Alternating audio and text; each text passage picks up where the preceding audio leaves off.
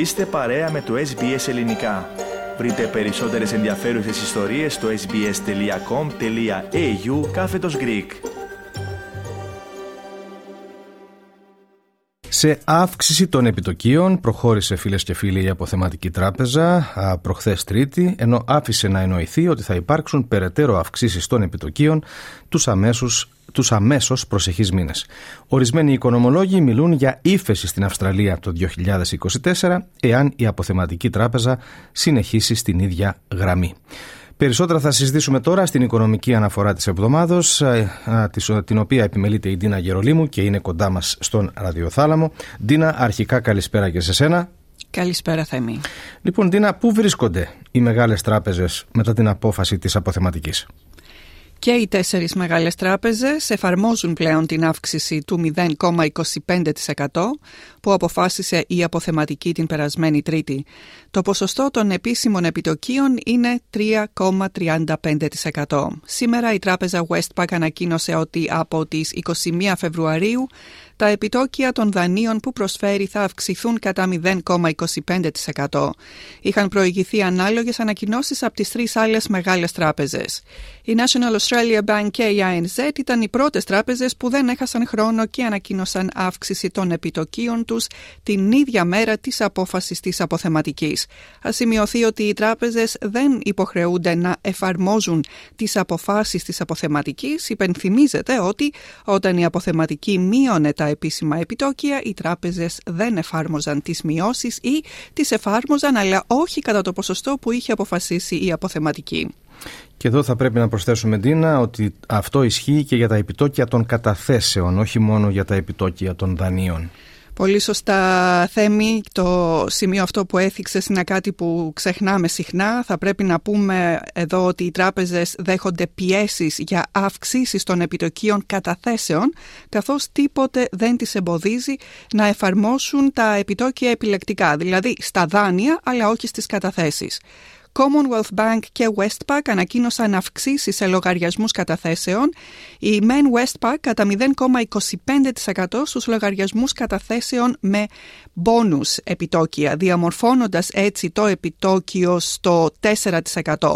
Αλλά για να δικαιούται ο καταθέτης στο 4% θα πρέπει να πληρεί τις εξής προϋποθέσεις. Πρώτον, να κάνει κατάθεση κάθε μήνα και δεύτερον, στο τέλος του μήνα το ποσό του λογαριασμού να είναι υψηλότερο από ό,τι στην αρχή του μήνα. Η Commonwealth Bank ανακοίνωσε ότι από αύριο θα αυξήσει το επιπλέον επιτόκιο, το bonus επιτόκιο, στους λογαριασμούς Goal Save στο 4% που αντιστοιχεί σε άνοδο 0,75% σε σύγκριση με το υφιστάμενο bonus επιτόκιο. Οι προϋποθέσεις ωστόσο είναι ακριβώς οι ίδιες με εκείνες της Westpac, δηλαδή κατάθεση κάθε μήνα και ποσό στο τέλος του μήνα μεγαλύτερο από το ποσό που ήταν στις αρχές του μήνα. Και βέβαια, Αντίνα, τα επιτόκια συνδέονται με τον πληθωρισμό. Τι μπορείς να μας πεις για αυτόν τον συνδυασμό; Θέμη, το σκεπτικό της αποθεματικής για την τελευταία άνοδο των επιτοκίων ήταν ο πληθωρισμός, όπως και στις προηγούμενες αυξήσεις. Η στρατηγική της αποθεματικής για την συγκράτηση του πληθωρισμού είναι η αύξηση των επιτοκίων. Η Κεντρική Τράπεζα άφησε να εννοηθεί ότι θα υπάρξουν περαιτέρω αυξήσεις φέτος στα επιτόκια. Να σημειώσουμε εδώ ότι στους τελευταίους εννέα μήνες που η αποθεματική ανεβάζει τα επιτόκια, το ποσοστό του πληθωρισμού σημείωνε και εκείνο άνοδο και έφτασε στο υψηλότερο ποσοστό των τελευταίων 32 ετών.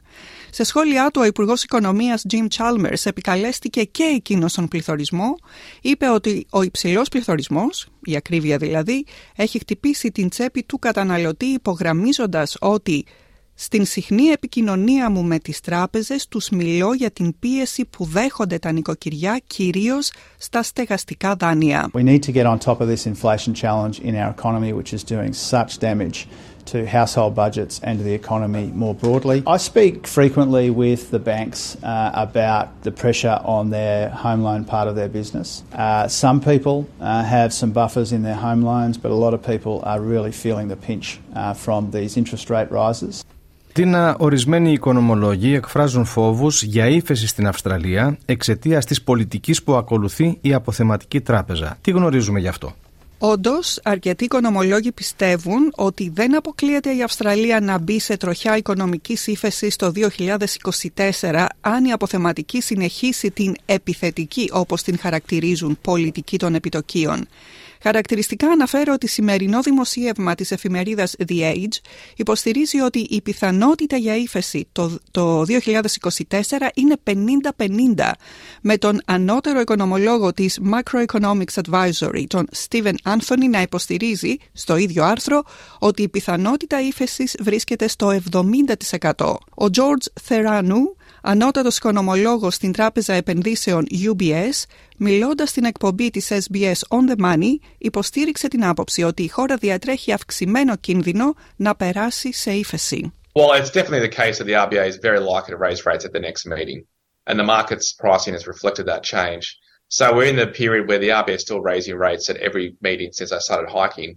But I do think the market reaction is overdone, and now markets are pricing rate rises towards 4%.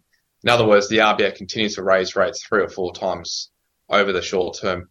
I think that's too aggressive because if the RBA were to deliver such a fast pace of tightening, the probability of a recession and hard landing for the economy does materially increase. Σε σχέση με την αποθεματική και τον ρόλο της στην οικονομία της χώρας θα πρέπει να πούμε ότι πληθαίνουν οι φωνές που ζητούν την απομάκρυνση του επικεφαλής του κυβερνήτη της αποθεματικής, του Φίλιπ Λόου, ενδοκυβερνητικά, δηλαδή από μέλη της κυβέρνησης. Η θητεία του Φίλιπ Λόου ολοκληρώνεται στις 17 Σεπτεμβρίου φέτος και αρχίζει να διαφαίνεται ότι δεν θα ανανεωθεί η θητεία του. Η κυβέρνηση, η Ομοσπονδιακή Κυβέρνηση διέταξε μια σαρωτική αναθεώρηση της αποθεματικής.